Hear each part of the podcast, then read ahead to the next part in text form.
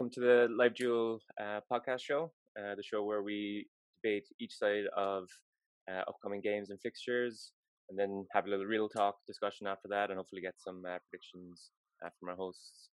So I'm Will Martin. And I'm David Ola. So today we're going to be talking about Group A. So Group A have the hosts Russia, coming from the UEFA Confederation, and they're ranked 70th at the moment. Or actually 66, sorry. Then we also have Saudi Arabia coming from the AFC, the Asian Conference. They're ranked 70th. Also going to be talking today about Uruguay coming from Cannibal in South Africa, or South America. They're ranked 7th in the world, two-time former world champs, have done pretty well in the last few tournaments. And then lastly, we're going to be talking about Egypt, who are coming from the CAF, the African Conference, and they're currently ranked 46th. And obviously have one Mo Salah at the moment, who's absolutely tearing it up in the Premier League. And he's on fire. Absolutely on fire. So they're the teams we're going to be talking about today. Myself and David are going to be taking two teams each. So David, do you want to start? Who's your sure. So the first team I'm going to pick to go through is Russia. And when you look at them, most people kind of, I feel, underestimate them. They think that the only reason they're in the tournament, is because that they're hosting it. So you have to kind of feel for the Russian fans and the team overall. But they've always been a dark horse, and they've always been a team that, when coached properly, they can go far. And just one second, let me go show you some of the stat. So the head coach is Stanislav Churchsov. Don't know if you have any recollection of him. New name on me, but I've heard some controversial things about him. I think he's had a bit of beef with some of his players, so it'd be interesting to see how that kind of plays out in terms of who he calls up to the squad. Of course, I'd say he'd pick a younger squad compared to maybe some of the newer, some of the more established names on the team.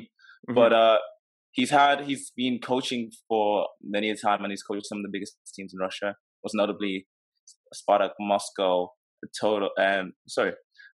most notably Dinamo Moscow and Legia Warsaw. And he's been Russian coach since 2016.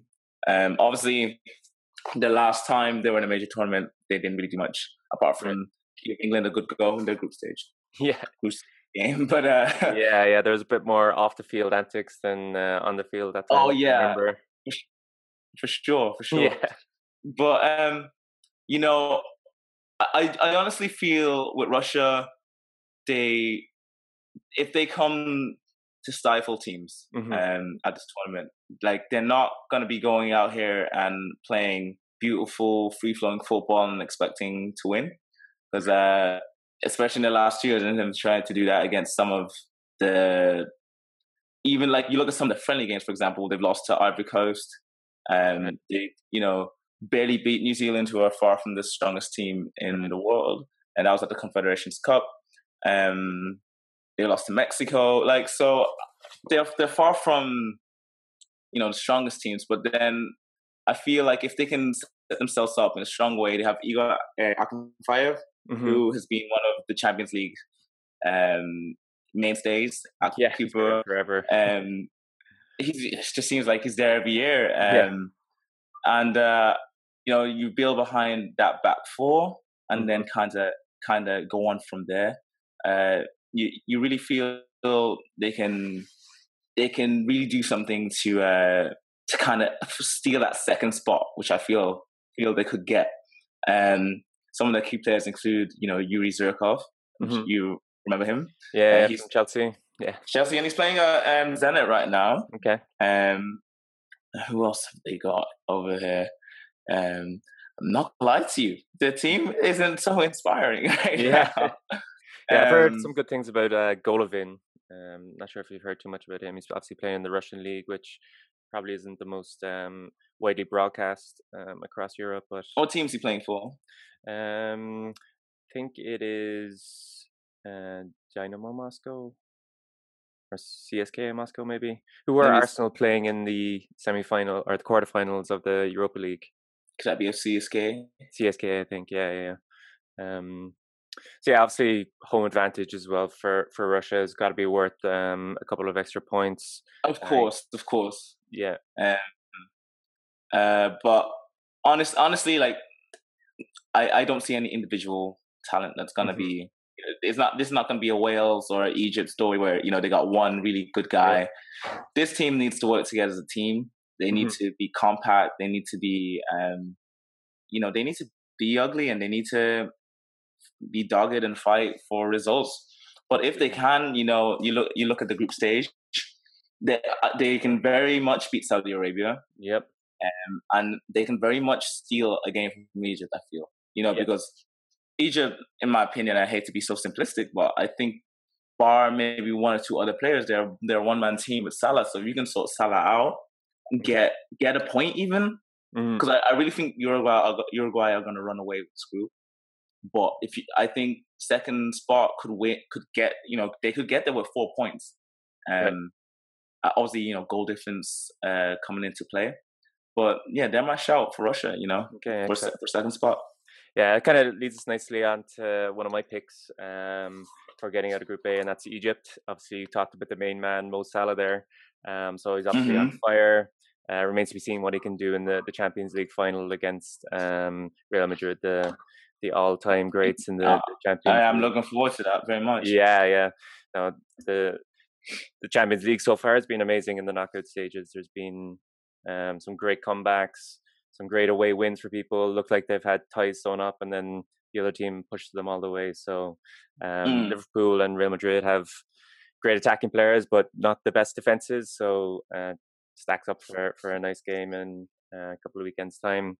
But in terms of Egypt, they're obviously coming out of the African Confederation, ranked 46th in the world, which is a pretty decent ranking. Yeah, that's one of the highest right now. Yeah, for sure.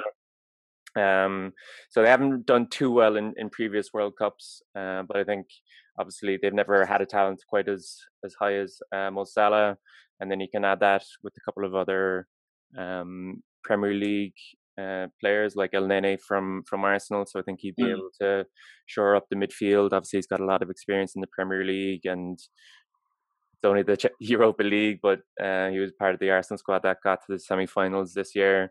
And then obviously in defence, they've got Higazi, who's playing some pretty good stuff for poor West Brom team, but he definitely looked some of the best players, especially from a defensive point of view, for West Brom. And they also have Ali Jabir from West Brom too. Yeah, that's true. Very, very true. And then they've also got a couple of players in the Turkish league. So there's a player there called Trezeguet. So he's been kind of linked with a couple of Premier League sides in the last while. Kind of a modern winger, strong, fast, can run at defenders, but he's also kind of got that defensive discipline as well to try and track an attacking fullback back in the defensive field. So he's contributed 11 goals and 4 assists in 29 league matches in Turkey this season, which is pretty good return from a winger in, it's not Europe's top league, but it's a very, very decent league in terms of quality that kind of go there. Obviously, they kind of hoover up talent from Premier League clubs that might have looking for their last kind of big contract or whatever. So it's pretty decent league. And then they also have Abdullah El Said. It's probably the best Egyptian player you've never heard of. Played his entire career in Egypt, so obviously doesn't get the worldwide broadcasts he would if he was playing in the Premier League or Liga.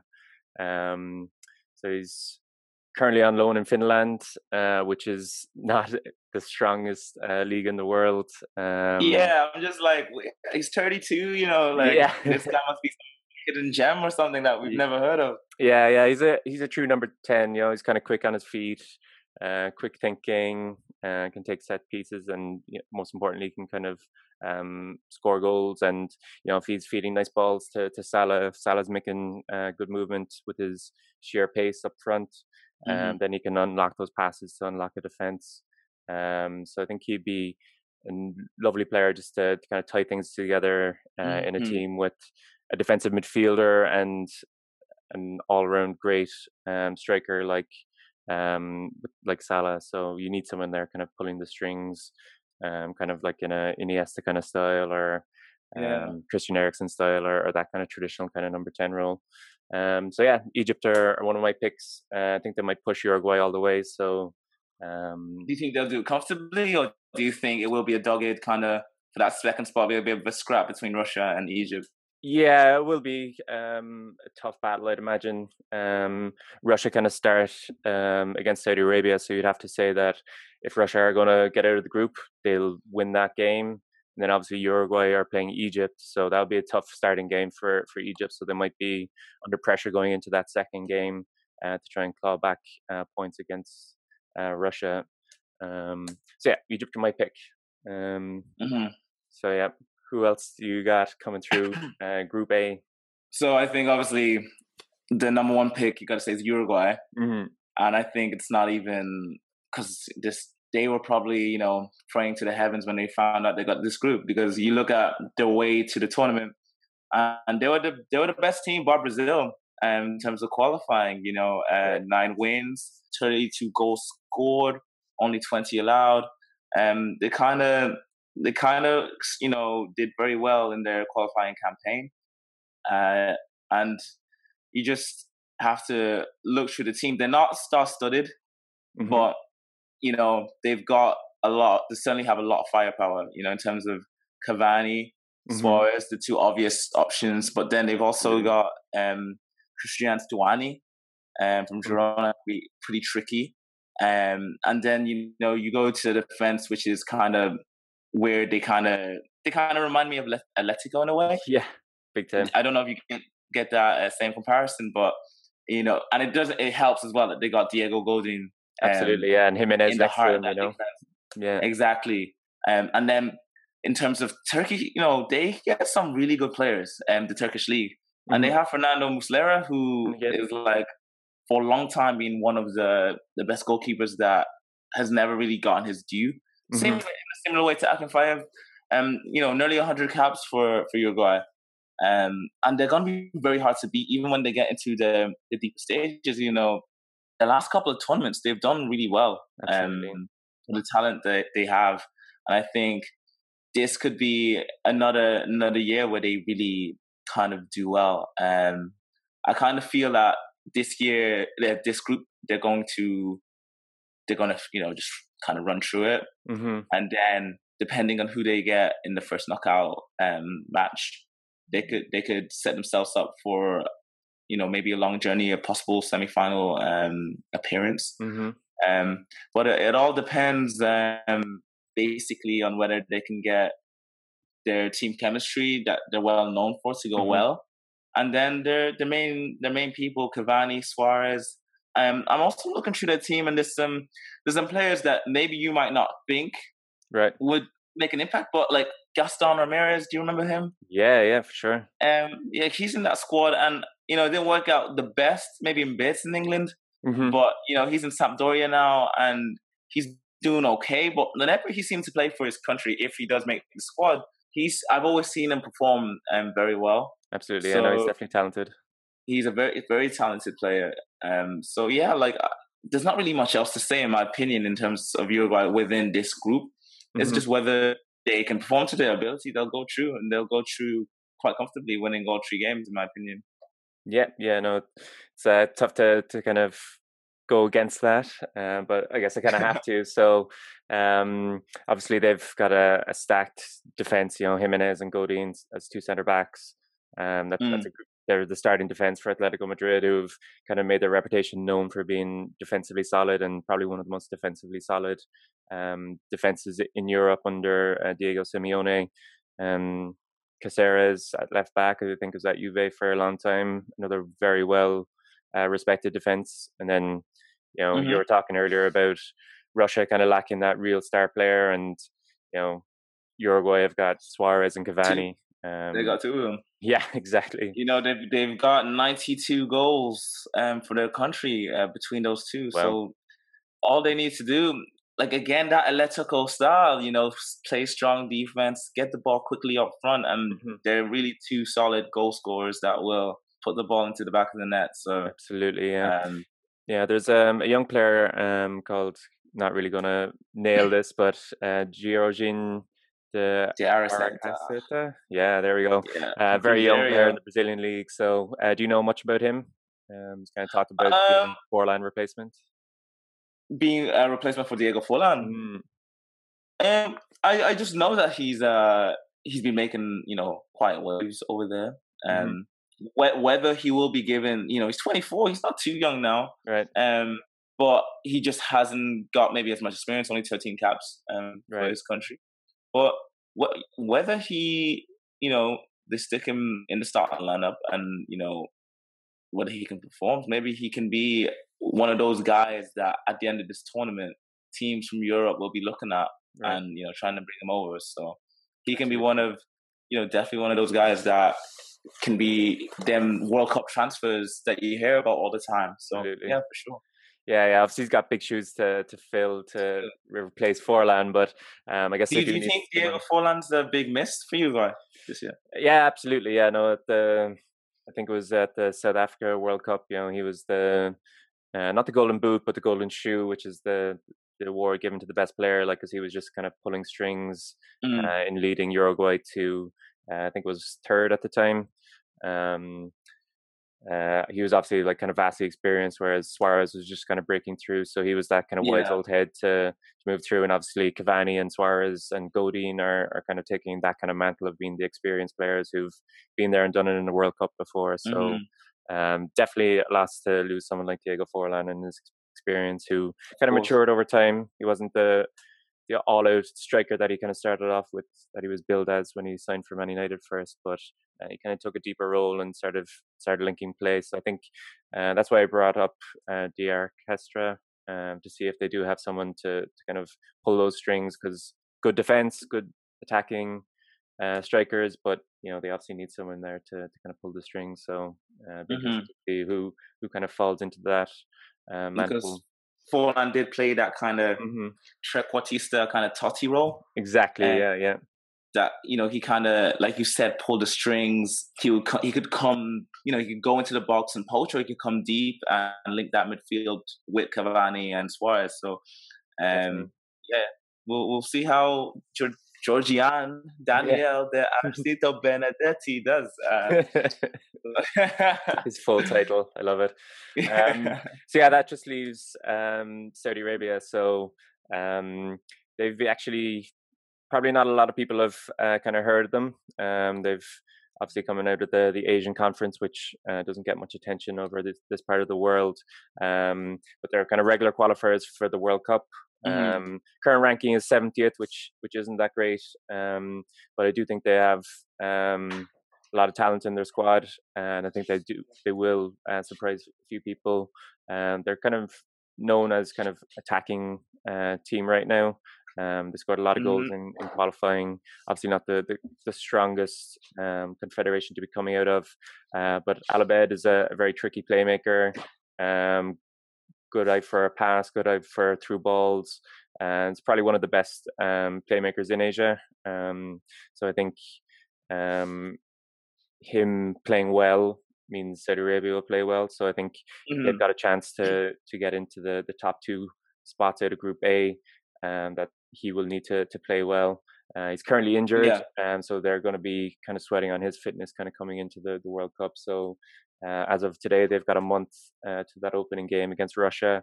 So I do think playing Russia in their opening game is a nice starting point. Obviously, Russian fans will be in full voice, but I think Russia are probably one of the weakest teams in Group A. So they can definitely get a draw, or maybe even try and sneak a win. Then looking at the the rest of their squad, Mu Alad is a young winger. He's scored the goal that sent Saudi Arabia to the World Cup. So he's going to be full of confidence. He's kind of seen as a national hero in Saudi Arabia. So he's going to be hopefully in full confidence. He's absolutely blindingly fast. So I think Russia's defense is quite old, and it's been the same kind of guys for the last three World Cups, or three major tournaments at least. Generation, basically. Exactly, yeah. So if they can get him on the ball, he can definitely run at that defense, and he can kind of dictate the tempo just by, taking the ball and running at players. And he moved to Levante on loan in January, which is a good move. Obviously, he's going to be playing alongside better players than he has been. He didn't get much game time there, which is unfortunate.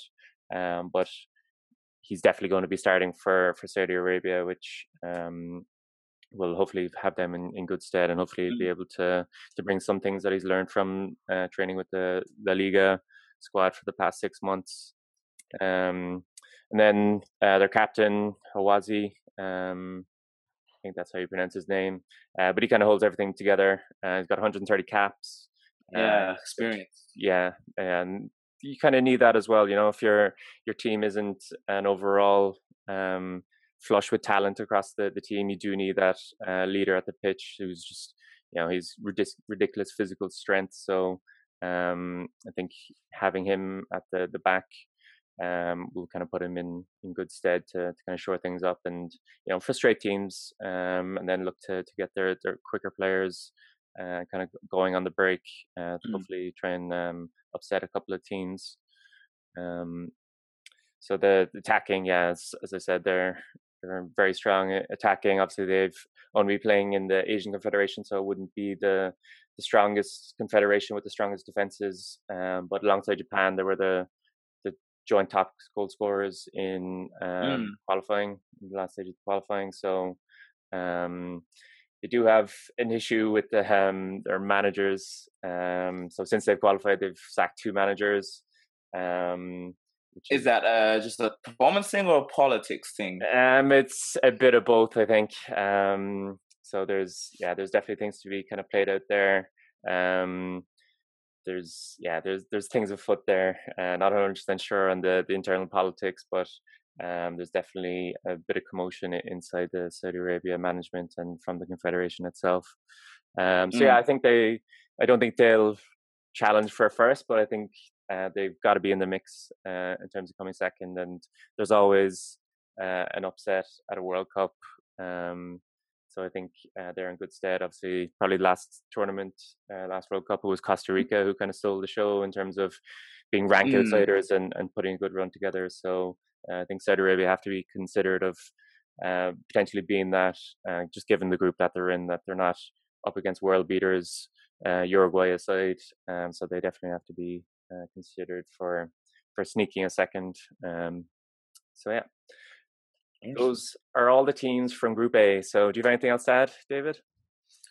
I'm interested again in what you mentioned with Saudi Arabia. Like many people will look at them and just think of them as just being happy to reach the tournament. But if they can take an attitude in terms of like we're not going to be scared by these teams, and they actually attack it.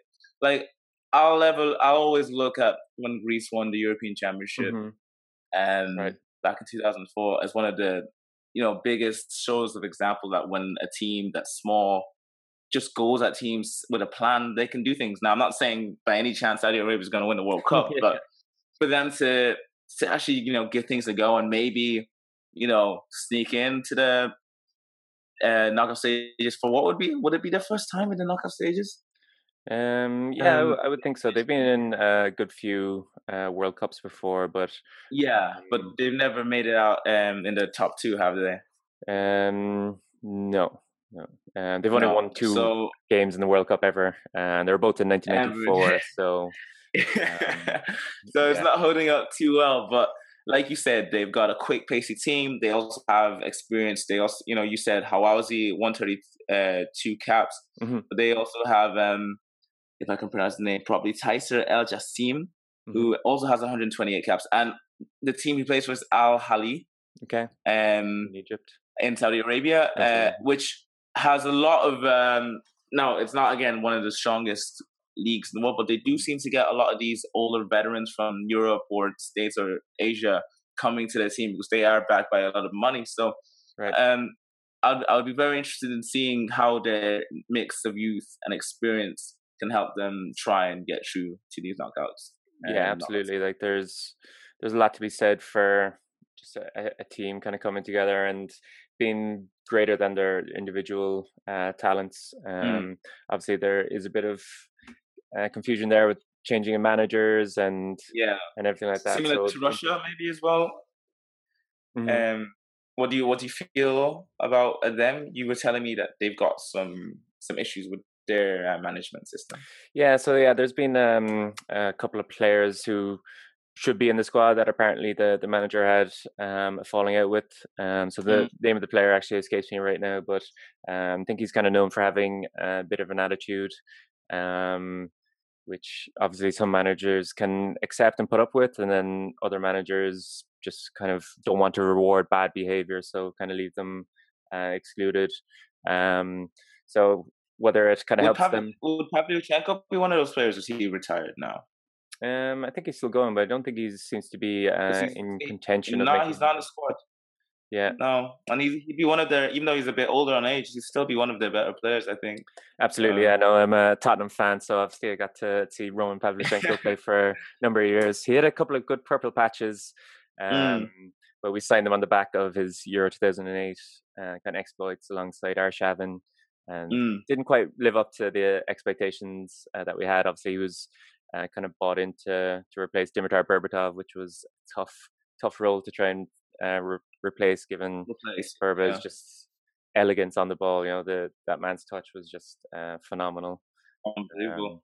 So I actually met him after he signed for Man United, and I brought my Dimitar Berbatov Spurs jersey, kind of just held up the number 9, and he got to sign it, and I kind of showed him it was actually a Spurs jersey. So he didn't really appreciate that, but he was one of my heroes when he was playing for Tottenham. So love that man, and he was at Tottenham's final game there at the weekend alongside Robbie Keane, so it was great to see the dynamic duo back together. So just to wrap up our Group A kind of discussion, so just looking at the odds real quick on Betfair, to be the group winner, obviously it's Uruguay favorites, just over 2-1. Russia coming in at second favorites at 2.9. Interesting. Very interesting. I would have thought Egypt would have been closer because Egypt are at 6.2. And then the rank outsiders are Saudi Arabia. Yeah. So that's just to be group winner. So then to qualify, it's Uruguay obviously favorites at 1.2. Russia second favorites at 1.43. Egypt 2.42 and Saudi Arabia at 6.6. So I think the bookies are quite clear on who they think is going to qualify to the next round. They're going through. Yeah. It's Uruguay and Russia according to the bookies. So who are your two picks?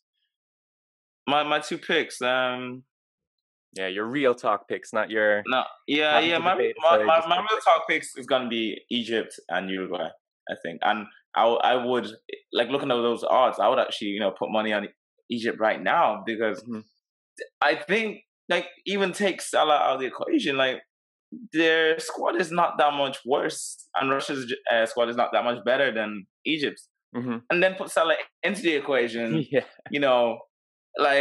I don't know. I think that's ludicrous from the books, in my opinion. But yeah, they're my two picks. Yeah. Obviously, bookies are probably giving Russia a couple of starting points. But, just given the home advantage. So my two picks, the bookies have kind of swayed me actually. So I was going to go along with your picks as well. Jumping aboard the Mo Salah hype train for Egypt. But I'm actually going to change. So I'm going to go for Uruguay to win and Russia to come second. Interesting. Yeah, more in hope than anything else. Because I think once home nations go out in the group stages, it kind of dulls the atmosphere.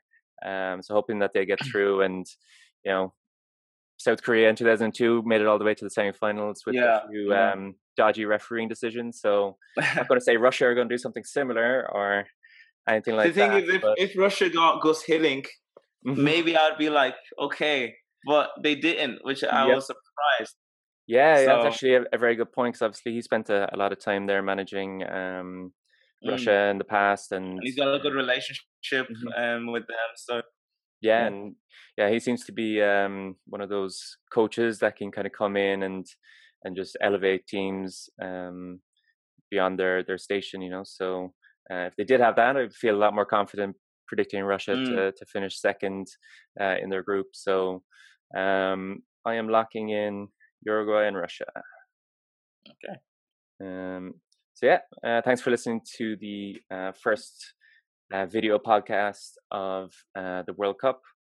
So next podcast, we're going to be talking about Group B. The format might change slightly, but I think this was a good discussion to talk about each teams in a positive light of how they actually might qualify, and then just to get the real talk from the guests and hosts to see who they really think is going to make it to the next stage. So anything else to add, David? No, I think we're good to go. Excellent. So yeah, look forward to speaking to you again, David, and looking forward to the next episode. Sounds great.